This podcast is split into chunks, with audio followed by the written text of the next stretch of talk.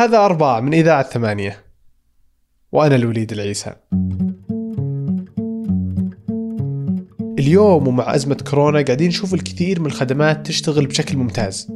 الكهرباء تشتغل، الأكل موجود بالسوبر ماركت، القهوة توصلك للبيت، والخدمات الإلكترونية تشتغل جميعها بشكل كامل. بس شلون كل هذا صار؟ كثير ما نسمع عن التصميم، تصميم برامج، الأزياء، العمارة، المواقع والكثير. ولكن ماذا عن تصميم الخدمات وتجربة المستخدم؟ كيف ممكن أنها تدخل في أبسط الأمور في حياتنا وتغير الكثير بدون ما نحس؟ التصميم هو الخطة والمحددات اللي تحطها قبل البدء بالشيء عشان تعرف كيف بيكون شكله وكيف ممكن تستخدمه بشكل صحيح عشان تحل مشكلة معينة. ومن هنا ينقسم التصميم لنوعين: التصميم الحسي مثل المباني، الأجهزة، السيارات، والتصميم الغير حسي مثل التجارب والخدمات. ولأننا صممنا خدماتنا وبنيتنا التحتية بشكل جيد، صرنا نعيش بالأزمة مع توفر كل الخدمات وبجودة عالية. تركي فقيرة مستشار وميسر في مجال الابتكار وتصميم الخدمات، ودائم يقول إننا كلنا مصممين مبتكرين وقادرين نحل المشكلات، وعشان كذا كان من المساهمين في مبادرة رياض جام اللي تهتم بحل المشكلات وتقديم الاقتراحات لتصميم الخدمات للجهات المختلفة. ومن هنا، وش التصميم أصلا؟ وكيف تجربة المستخدم تدخل بتصميم الخدمات؟ وليش نحتاج أصلا إننا نصمم الخدمات؟ زمان خلينا نقول كان الاقتصاد عبارة عن تبادل سلع ما بين الناس، صح؟ يعني أنت عندك خضار أو فاكهة مثلا بتستبدلها بمنتج آخر. بدأت الثورات الصناعية وبدأ التركيز على التصنيع وعلى الابتكارات وإيجاد خلينا نقول منتجات جديدة من سيارات ومن منتجات وغيرها. لكن الوقت اللي احنا نعيش فيه اليوم يسموه اقتصاد التجارب. حياتنا كلها عبارة عن تجارب إحنا بنعيشها كل يوم، من كوب القهوة اللي أنت تشتريه من أقرب مقهى لبيتك كل يوم الصباح. أنت ما بتروح عشان تشتري البن اللي أنت تقدر تصنعه من بيتك وما يكلفك ريال، بتروح تشتري كوب قهوة ب20 ريال بمبلغ وقدره، بس عشان تعيش التجربة، اللايف ميوزك المحطوطة، ريحة القهوة اللي موجودة، ابتسامة الباريستا اللي يقول لك صباح الخير الوليد ويكتب اسمك على هذا الكوب، والتواصل مع الناس الموجودين بالضبط، والتواصل مع الناس الموجودين والجلوس يمكن حتى في المساحة اللي موجودة. فإحنا اليوم بنشتري تجارب وبنعيش في زمن التجارب، والتجارب هذه إما أنها تكون سيئة أو تكون إيجابية. فلو كانت سيئة فهي بتأثر على مزاجنا بشكل كبير، وإذا كانت إيجابية فإحنا حنعيش يومنا وإحنا سعداء ومبسوطين. التصميم بشكل أو بآخر هو أداة لحل المشاكل.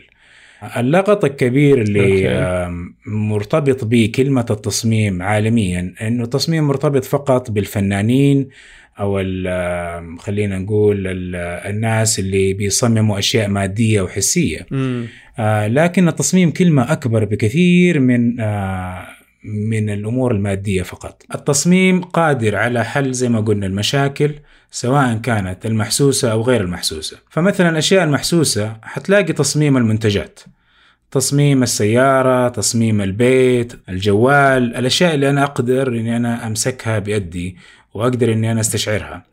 الأمور الغير محسوسة زي التجارب، زي الخدمات، زي السياسات، وأيضا السلوكيات. ففي مدرسة من مدارس التصميم يسموها Behavior Design أو تصميم السلوك. ويستخدمها كثير المسوقين، وحتى بتستخدم على مستوى الدول وعلى مستوى الحكومات لتغيير سلوكيات الناس. وأكبر تحدي إنه إحنا بنصمم التجارب الغير محسوسة، التجارب الغير مادية اللي ما نقدر نمسكها بإيدنا، ما نقدر نستشعرها، وهذا أكبر تحدي يواجه أي مصمم. مثل إيش يعني؟ يعني مثال القهوة اللي قلناه قبل شوي، التجربة اللي أنت عشتها في هذا المقهى تجربة غير محسوسة. أنت ما بترجع البيت وأنت تقول يعني أنا أخذت معايا ابتسامة بقيمة وقدرها أعطاك هي الباريستا، ما أخذت معاك الذكرى والفائدة اللي أنت خرجت فيها مع نقاشك مع صديق. التصميم هذا، تصميم التجارب بالذات كتعريف، هو الوسيلة والأداة اللي تساعدنا في اكتشاف احتياجات سواء موفر الخدمة ولا سواء المستفيد من الخدمة، وتصميم الرحلة هذه اللي بيمر بيها المستفيد أو العميل قبل وخلال وبعد ما هو دخل المقهى. تصميم كل الخطوات اللي هو بيمر بيها، صوت الموسيقى اللي بيسمعها، كيف نعلم مثلا الموظفين ان هم يرحبوا ويبتسموا بالموظف، الإجراءات الداخلية اللي بتساعدهم ان هم كل مرة يصنع كوب القهوة بنفس الطعم وبنفس الجودة. طريقة خلينا نقول توفير هذه الخدمة للمستفيدين، هذا أساس تصميم التجارب الغير محسوسة. فلو فكرت فيها لدقيقة فأنت خرجت بكوب قهوة، لكن أنت اشتريت أشياء أكبر بكثير من هذه الكوب. طيب في دائما نسمع أن التصميم اللي يدفع الناس أنها تسوي فعل معين، يعني أنا أتصور أنه ممكن تجي للثنتين، بس هل ممكن تجي بهذا التصميم غير المحسوس أني أسوي شيء معين بحيث أني أخلي الناس تفعل الفعل اللي أنا أبيه؟ طبعا. خلينا أعطيك مثال كلنا اليوم بنواجهه لما برضو بنشتري من أي مطعم. مثلا السعرات الحرارية اللي محطوطة في قائمة الطعام هذه عبارة عن نج أو وسيلة لدفع الإنسان أو وخزه لتغيير سلوكه.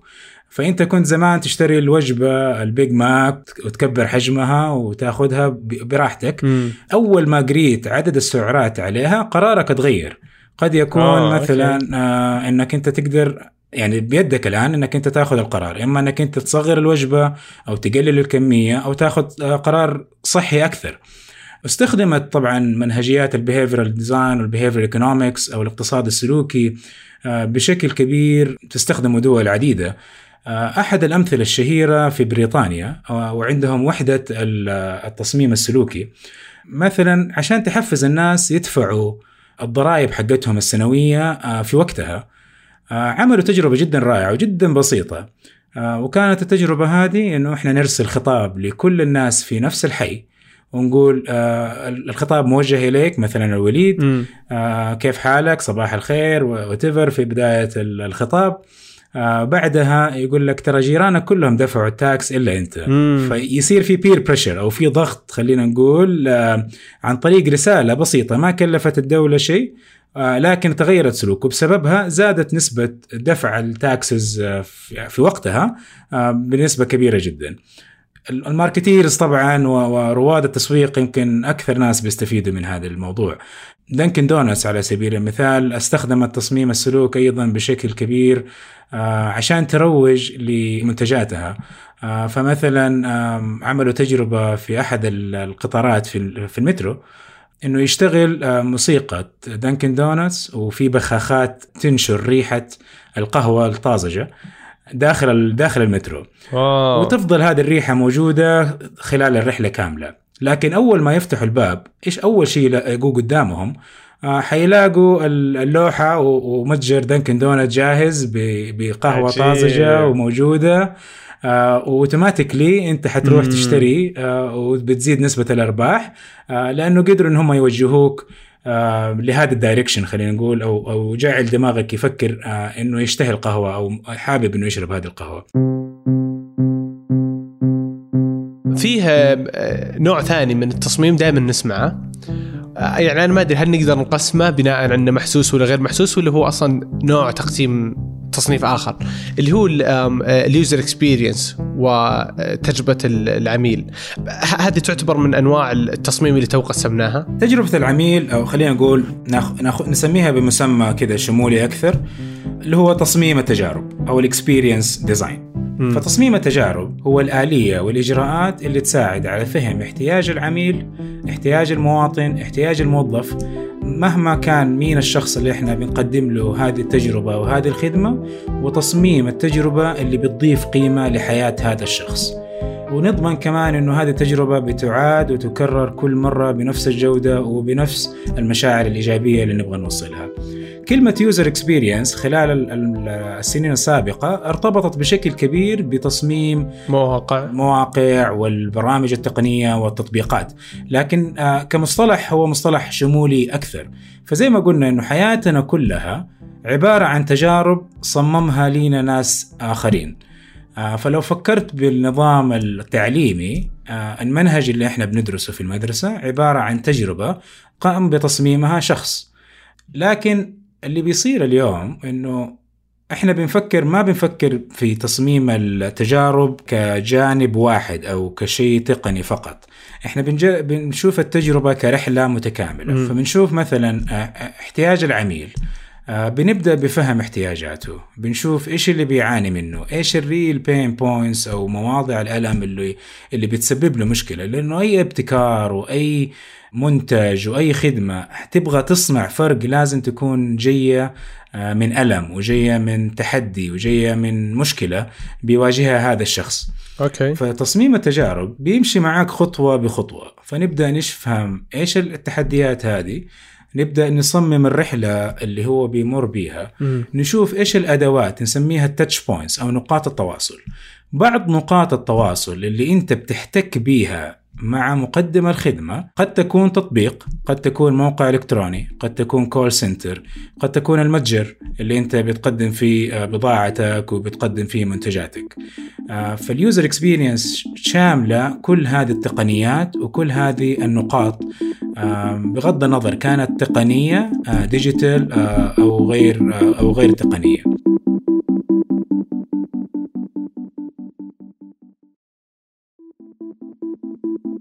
طيب، وتصميم تصميم الخدمات هذا هو الشيء اللي وصلنا لليوزر اكسبيرينس، ولا انه هو اصلا شيء مختلف؟ زي ما قلنا احنا اليوم عايشين في اقتصاد يسموه اقتصاد التجارب وايضا اقتصاد الخدمات. 70-80% من الاقتصاد العالمي، الGDP العالمي، عبارة عن خدمات.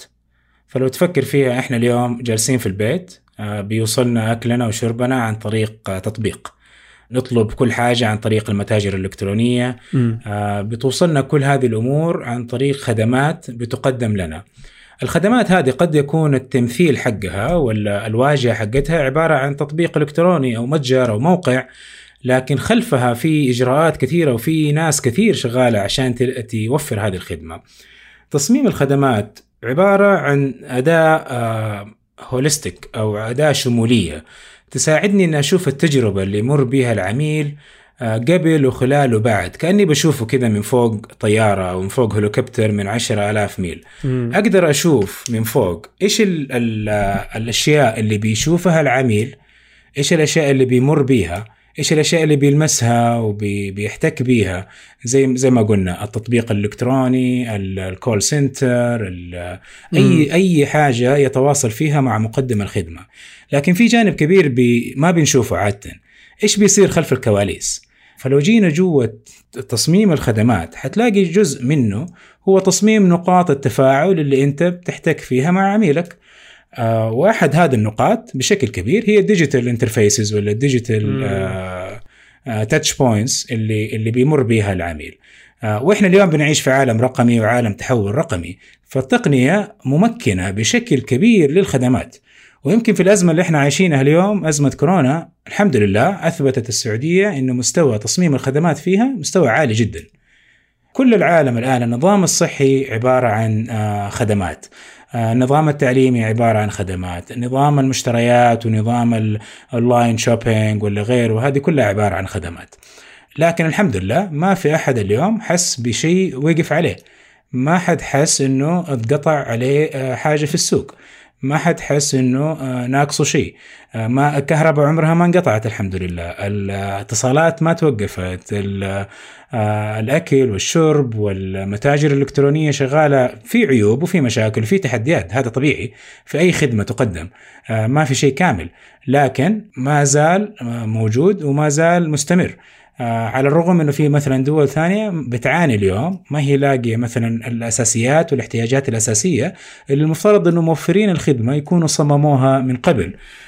فإذا فترة الأزمات ما أثبتت جودة تصميم الخدمة، متى حنقدر نثبتها؟ واو. فيعني جزء من أن مثلا إن جالسين الحين في أزمة كورونا، جالسين سوبر ماركتات فيها الأكل، والأكل جالس يوصل للبيت، الكهرباء ماشية، خدمات أبشر مدريش مشتغلة، هذه كلها لها علاقة بالتصميم بشكل مباشر، وكلها علاقة بالذات بقطاع تصميم الخدمات.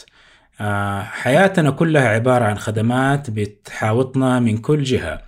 فكر معايا كده وليد، أول شيء تصحى، أول ما تصحى من النوم فأنت بتمسك جوالك، بتستخدم تطبيقات كثيرة. هذه التطبيقات كلها عبارة عن خدمات. التطبيق هو واجهة أو component من هذه التجربة أو من هذه الخدمة. بتستخدم البنية التحتية، لكن واجهتها هي الخدمة المقدمة لك لما تتصل على الاتصالات ويرد عليك مندوب المبيعات مثلا أو الكاستمر سيرفيس، وبياخد احتياجك وبيلبي احتياجك في وقت قياسي جدا. فإحنا ما بنستهلك البنية التحتية.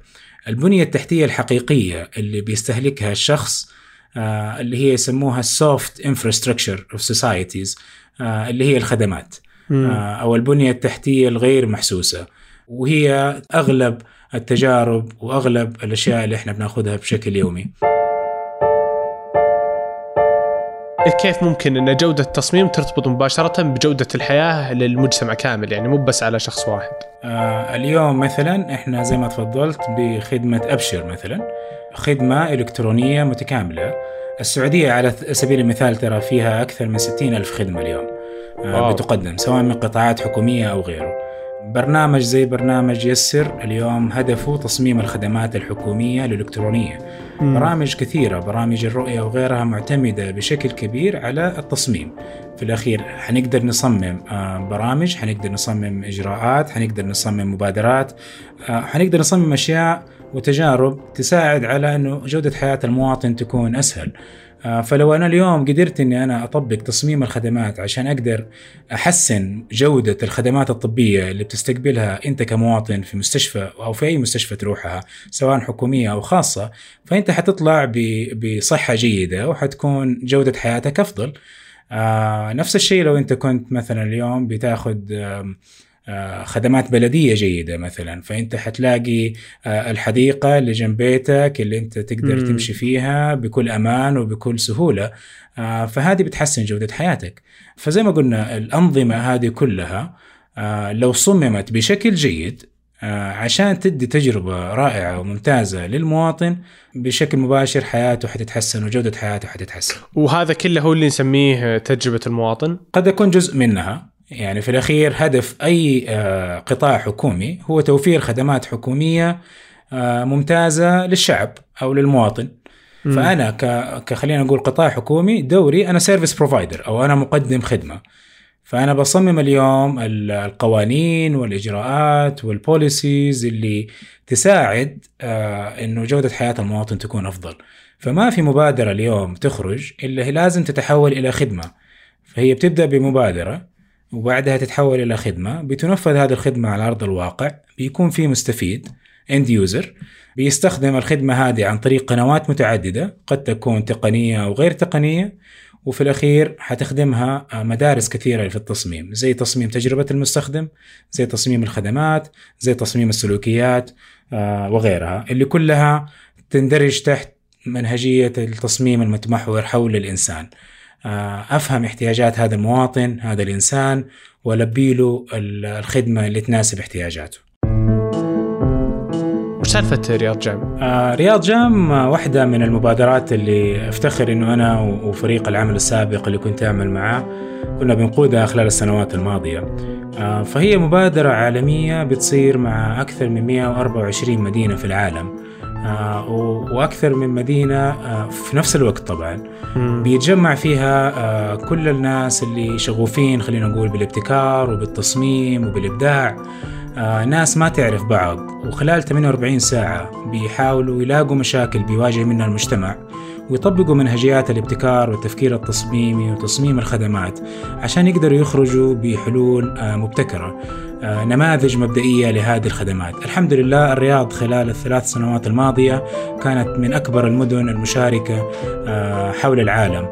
في 2019 كان معانا أكثر من 600 مبتكر ومبتكرة من حول المملكة، أطفال من 6 سنوات إلى كبار، يعني خلينا نقول شباب عمرهم 60 سنة، قطاع خاص، قطاع غير ربحي. أكثر من 20 جهة حكومية شاركتنا تحدياتها اللي بتواجهها، وقالوا للشباب ابتكروا لنا بحلول. خرجنا الحمد لله بأكثر من 60 خدمة تم تصميمها من الصفر، فانت تخيل معايا، بتدخل انت ما انت مستوعب ايش الموضوع، بتتعلم الادوات، بتكتشف انه انت مبدع ومبتكر، وانه احنا كلنا مصممين وبيدنا انه احنا نصمم مستقبلنا ومستقبل اولادنا بشكل افضل، وتصمم وتخرج افكارك هذه للواقع وتعطيها لصاحب القرار وتقول له تفضل take it to the next level، اوصلها واصنع التأثير المطلوب. اللي أبغى أوصله إنه الجميع قادر إنه هو يكون مصمم. التصميم ما هو حكر على فئة معينة أو على شخص معين أو على تخصص معين. فإذا أنت كنت طبيب تقدر تستخدم منهجيات الابتكار وتصميم الخدمات وتصميم التجارب عشان تحسن التجربة اللي بيمر بيها المريض.